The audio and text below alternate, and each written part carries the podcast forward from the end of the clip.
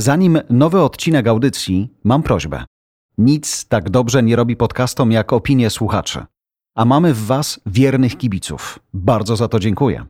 Żeby rosnąć, rozwijać się i dawać Wam więcej dobrej treści, potrzebujemy Waszych słów. Zostawcie krótką opinię na Apple Podcast. Co Wam zagrało? Co zmienić? Co uzupełnić? Będę zobowiązany.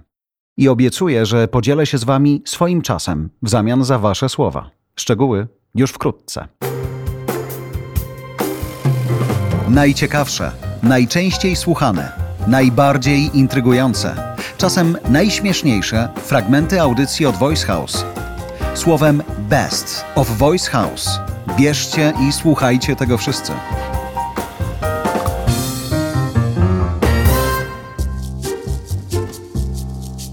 Brand Book.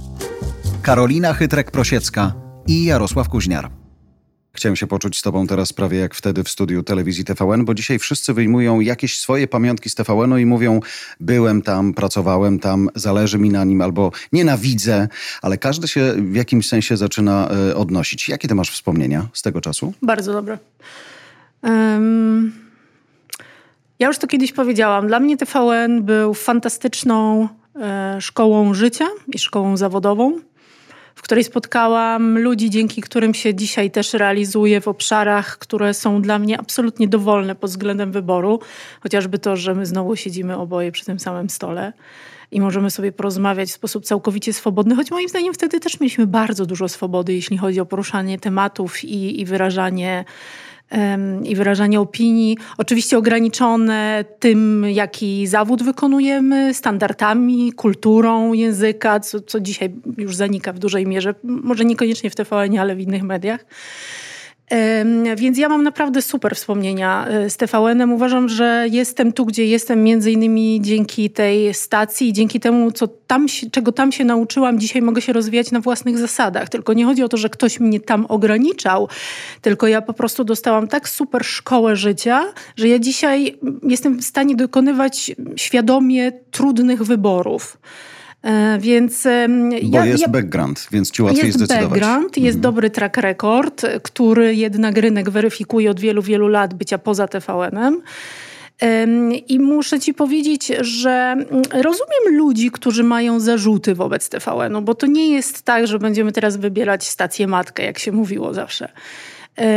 Rozumiem, że są popełniane błędy w narracji, e, rozumiem, że czasami ktoś nie jest w stanie odpowiednio zinterpretować kroków podejmowanych przez danego dziennikarza, ale też mało kto zna jakby kuchnię telewizji i, i nie do końca wie, jak ten proces od momentu zgłoszenia tematu do, do jego puszczenia na emisję wygląda.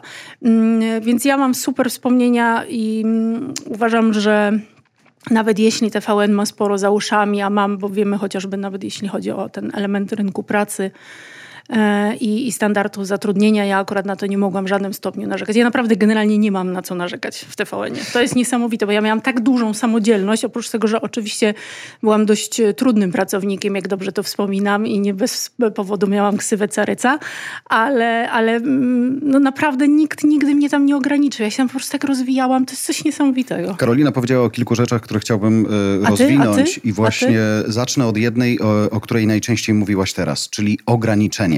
Jest duże takie, mm, takie poczucie, że w każdym medium, w którym się jest, jeżeli się nie jest blogerem, jeżeli się nie jest podcasterem, jeżeli się nie jest wolną postacią poza dużym medium, że tam jest ktoś, kto przychodzi i mówi: Karolina, dzisiaj nie możesz użyć tego i tego słowa. I dzisiaj w mediach, które kupił Orlen, to się, jak słyszymy, widzimy i są na to dowody, zdarza. Nie piszemy o LGBT tak, nie piszemy o zakresie, y, ograniczaniu wolności mediów tak.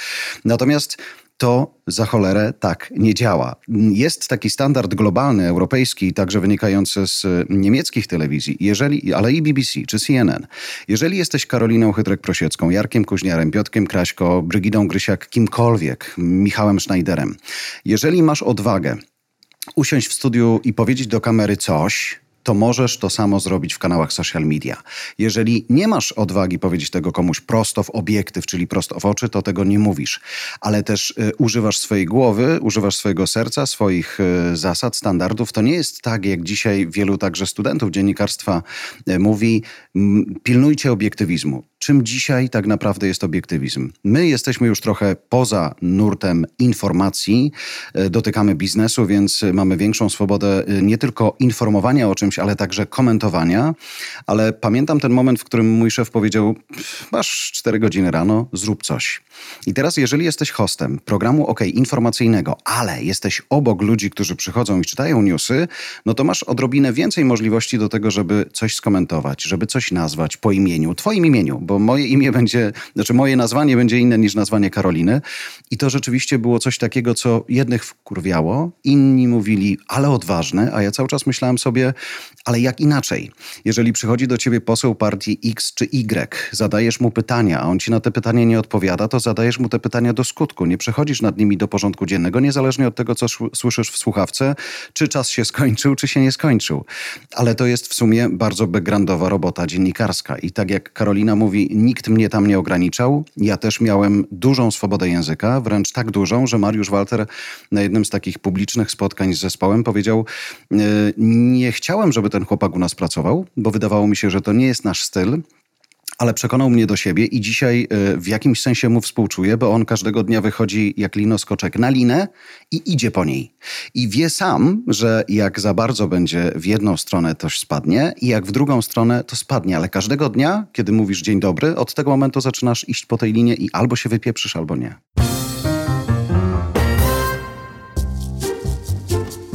Kacper Majdan, podcast.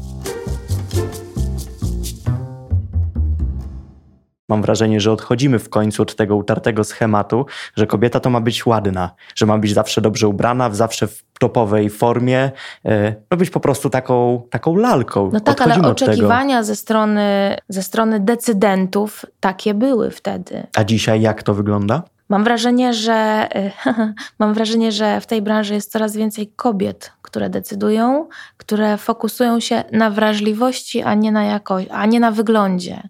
I teraz nie chciałabym tutaj przytykać mężczyznom, bo to broń Boże nie o to chodzi, bo ja uwielbiam pracować z mężczyznami, tylko mm, kobiety są w stanie przeforsować, proponując do filmu czy do serialu brzydszą aktorkę, która później zachwyci widownię. No bo nie widzą w niej tylko kawałka mięsa, które wygląda w danego dnia tak, a nie inaczej. Kiedyś powiedziałaś e, też ładną rzecz. Ty to rzecz. powiedziałeś, tak. Całkowicie się mogę podpisać pod tym, e, co mówię, bo myślę, że myśl, myślę, że myślimy akurat podobnie. Kiedyś powiedziałaś, że znalazłem sobie właśnie konkretny ten fragment, który powiedziałaś, brzmiał on degradujemy facetów zamiast podeprzeć się ich siłą. Tak. I zapisałem go właśnie z tego powodu, że patrząc na to, jak dzisiaj feminizm się zradykalizował, to mnie trochę zszokował, bo mam wrażenie, że feminizm dzisiejszy, ten, który widzieliśmy chociażby, którego twarzą była Marta Lempart, i to jest całkowicie moje e, osobiste zdanie, jest dokładnie tym samym, czym skrajny konserwatyzm mający twarz czarnka, tylko że z drugiej strony. Że na skrajność odpowiadamy skrajnością, czyli jeszcze bardziej się polaryzujemy i zniechęcamy. Ja od 10 lat współpracuję, jestem wolontariuszką e, Fundacji Lastrada która działa przeciwko handlowi ludźmi i przeciwko niewolnictwu w Polsce. I tam są takie dwie kobiety, Irena Dawid-Olczyk i Joanna Garnier, które zmieniają prawo w Polsce. Mhm. Ale one nie krzyczą. One nie krzyczą, one po prostu konstruktywnie działają. Więc kobieta to mądrość, tak mi się wydaje. Kobieta to siła y, y, kobiety to cierpliwość, mądrość, analiza i strategia dzisiaj. Kiedyś czy kiedyś było inaczej? Nie. Moja babcia mówiła mi, że jeżeli chcesz, oczekujesz, ja to powtarzam cały czas, bo uważam, że to jest najpiękniejsza rada, jaką mi dała. Jeżeli oczekujesz czegoś od swojego mężczyzny, to przeprowadź to tak, jakby on sam na to wpadł. Więc czy te kobiety wtedy skupiały się tylko na rodzeniu dzieci i, dzieci gotowały? Nie. One wielokrotnie y, stały jako takie szare eminencje w cieniu decydentów. Mężczyźni szli na wojnę i decydowali, ale to z kobietami rozmawiali, swoimi kobietami w domu i to one im podpowiadały, co dyktowała im nasza największa broń, czyli intuicja. Więc nie obrażajmy się na mężczyzn, tylko, yy, tylko bądźmy z nimi, rozmawiajmy, bo, bo można się naprawdę dużo ciekawych rzeczy dowiedzieć. Znaczy, no ja myślę, że ogólnie dopełnienie jest czymś najpiękniejszym, co może być. Bardziej mnie przeraziło właśnie to, jak to wygląda w ostatnich czasach, że na wszystko, yy, na wszystko po prostu krzyczymy, że się po prostu pojawia jedno wielkie hasło wypierdalać i, i nie ma miejsca na jakąkolwiek dyskusję, na poznawanie się. A nie każdy mężczyzna jest winny i nie każdy mężczyzna jest jak Czarnek na przykład, czy Jarosław Kaczyński, który najchętniej by wszystkich stłamsił. Oczywiście, że Wiele tak. mężczyzn myślę, że jest nawet bardziej otwartych na y, niezależność kobiet niż same kobiety. Tak, jak najbardziej. I bardzo by chcieli, żeby te kobiety wzięły swoje, ster w swoje ręce. Tylko y, to, to, też jest tak, wszędzie jest ta, ta subtelna granica, bo ja na przykład pochodzę z rodziny bardzo świadomych i apodyktycznych kobiet. Moja mhm. babcia była bardzo silną kobietą, moja mama jest bardzo silną kobietą, moja siostra starsza również. I mamy taką umiejętność y, decydowania y, bardzo szybko co trzeba robić, żeby było szybciej, prościej, lepiej.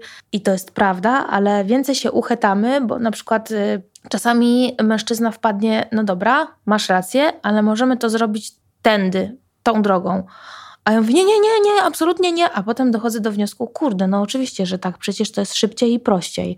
Tylko trzeba wpuścić trzeba usłyszeć i wpuścić, a nie decydować, żeby, bo ja wiem najlepiej, bo ja, ja to mówię do siebie, bo ja bardzo często z tym walczę, żeby po prostu nie być za wszelką cenę panem własnego losu. Nie chcę. Właśnie pozwól się zaopiekować sobą. To jest straszne, to jest, to jest nieprawdopodobna umiejętność dać, dać mężczyźnie zaopiekować się sobą. Technologicznie Bartek Pucek i Jarosław Kuźniar. myślę, że jednym z większych błędów, e, które ze względu na tempo przechodzenia na tą pracę zdalną i warunki przechodzenia na tą pracę zdalną było to, że po prostu próbowaliśmy przenieść jako, jako organizacja, jako ludzie na całym świecie ta sytuacja występowała w procesach, procesy pracy z e, te, które występowały w formie e, biurowej na formę zdalną, czyli proces funkcjonował w biurze, to teraz go przenieśmy tylko do online. Nagle się okazało, że, e, że ten proces nie jest, nie jest tak samo sprawny. I Myślę, że tutaj jest kilka elementów, o których warto pamiętać. Pierwszy jest taki, że ta praca rozproszona, ona ma swoje wady i zalety, czy praca zdalna ma swoje wady i zalety. Jedną z wad tego systemu pracy zdalnej było to, że przenieśliśmy te stare procesy online czyli nie mieliśmy czasu, żeby je e, przemyśleć. Z drugiej strony doszło do sytuacji e, w wielu przypadkach wypalenia zawodowego, tak? w przypadku pracy na odległość, czyli mówimy o spadku na przykład e, wydajności osobistej, podczas gdy wydajność firm wzrosła w, w tym okresie. I największym zmartwieniem bardzo wielu i słusznym, bardzo wielu firm i pracodawców jest fakt, że pracownicy wypalają się, ponieważ pracują zbyt ciężko, pracując zdalnie. Czyli z jednej strony pracując zdalnie otrzymaliśmy tą elastyczność z punktu widzenia zarządzania swoim czasem, e, zyskania więcej czasu, ponieważ nie dojeżdżamy na przykład do biura przez pół godziny, godzinę czy, e, czy dłużej, ale z drugiej strony pracujemy więcej i ciężej, co doprowadziło do dwóch, e, e, moim zdaniem, bardzo e, istotnych czynników, czyli po pierwsze większego wypalenia zawodowego i drugiej, drugiej rzeczy, czyli takiego fizycznego zmęczenia, czyli problemy związane z zestawami, problemy czysto fizyczne e, Czy nawet fizjologiczne czasami. Tak jest, mm. e, tej pracy zdalnej. Choć myślę sobie a propos tego wypalenia i tego, że rzeczywiście mimo, że odzyskaliśmy ileś godzin e, nie dojeżdżając e, chociażby, to tak naprawdę bardzo często, szczególnie na początku, oddawaliśmy te godziny pracy. Czyli coś, co mogło być naszym, naszą chwilą na książkę, kawę czy na zrobienie czegoś dla siebie, nagle uznaliśmy, mamy, to napiszemy kolejnego maila. Mamy, to nadrobimy coś, czego nie nadrobiliśmy wczoraj. I poszliśmy w to, bo mm, byliśmy nieprzygotowani do tego, żeby się ogarnąć. To znaczy, nagle nam pozwolono, albo inaczej, musieliśmy pracować z domu, ale tu jest moment właśnie innego zarządzania własnym czasem. Jakby nie odrobiliśmy tej lekcji przed tą pilną sytuacją, która nas zastała w, na początku 2020. I dlatego przychodziłeś na pracę zdalną i nagle się okazało, że spędzałeś 8 godzin ciągiem na spotkania, mhm. prawda? Podczas tak. gdy jeszcze, nie wiem, w biurze mogłeś e, e, mieć przerwę, e, iść do innego miejsca, być może to nie było 8 godzin e, spotkań pod rząd, a nagle się okazało, że spędzasz 8 godzin na Zoomie czy 8 godzin na Teamsach i e, tak wygląda twój dzień, a później musisz zrobić jeszcze resztę swojej e, pracy i między innymi właśnie, i to, i to, były te negatywne skutki, tak, które widzisz, widzisz dzisiaj. Plus jest taki, że firmy, czy większość firm zauważyła to na jakimś etapie swojej pracy i zaczęła po pierwsze kontrolować kontrolować czas spędzony na tych spotkaniach, zmniejszyć ilość e, tych spotkań, ale też wprowadzić właśnie dodatkowe benefity, czy to była ochrona, e, czy pomoc na przykład e, psychologiczna, czy to były benefity związane właśnie z, mm, z fizjoterapeutą, z opieką fizjoterapeutów właśnie i tak dalej, i tak dalej, po to, żeby móc w tej innej rzeczywistości się odnaleźć, ale moim zdaniem jeden z najciekawszych skutków tej pracy jest większe myślenie o tak zwanej pracy asynchronicznej. Czyli praca synchroniczna to jest taka, gdzie generalnie rzecz biorąc wszystko do nas wpływa i od nas wypływa. Musimy być cały czas nakręceni w tej pracy, odpowiadać na kolejną wiadomość e, w naszej mhm. skrzynce mailowej, na Slacku czy gdziekolwiek indziej, na rzecz pracy asynchronicznej. I praca asynchroniczna to jest taka, w której my pracujemy w swoim tempie nad rzeczami, wysyłamy komunikację, ale ona nie jest, nawet jeśli jest odbierana w real time, to nie jest konsumowana w tym czasie. Czyli ja mogę przygotować demo mojego produktu, nagrać wideo z tego, wysłać tobie i ty obejrzysz to i ustosunkujesz się i skomentujesz to wideo w czasie, który będzie dogodny dla ciebie. Tylko ja się muszę tego nauczyć, żeby nie żądać, żebyś ty ode mnie nie żądał absolutnie reakcji od razu. Tak, okay. Absolutnie tak. I to jest ten czynnik też kulturowy, tak? Dziękuję za twoją uwagę. Oceń te nasze rozmowy. Twoja opinia, zostawiona na Apple Podcast pod każdą audycją, pozwala usłyszeć je większej grupie ludzi. Napisz kilka słów i zostaw pięć gwiazdek. To pomaga nam się rozwijać. Jeżeli masz pytanie, nagraj je na telefon i wyślij do nas. Wykorzystamy w kolejnym podcaście. Zasubskrybuj także inne podcasty od Voice House. Znajdziesz je na każdej platformie podcastowej, w każdym kanale social mediowym. Zapraszam też na stronę Voice House po więcej dobrej treści.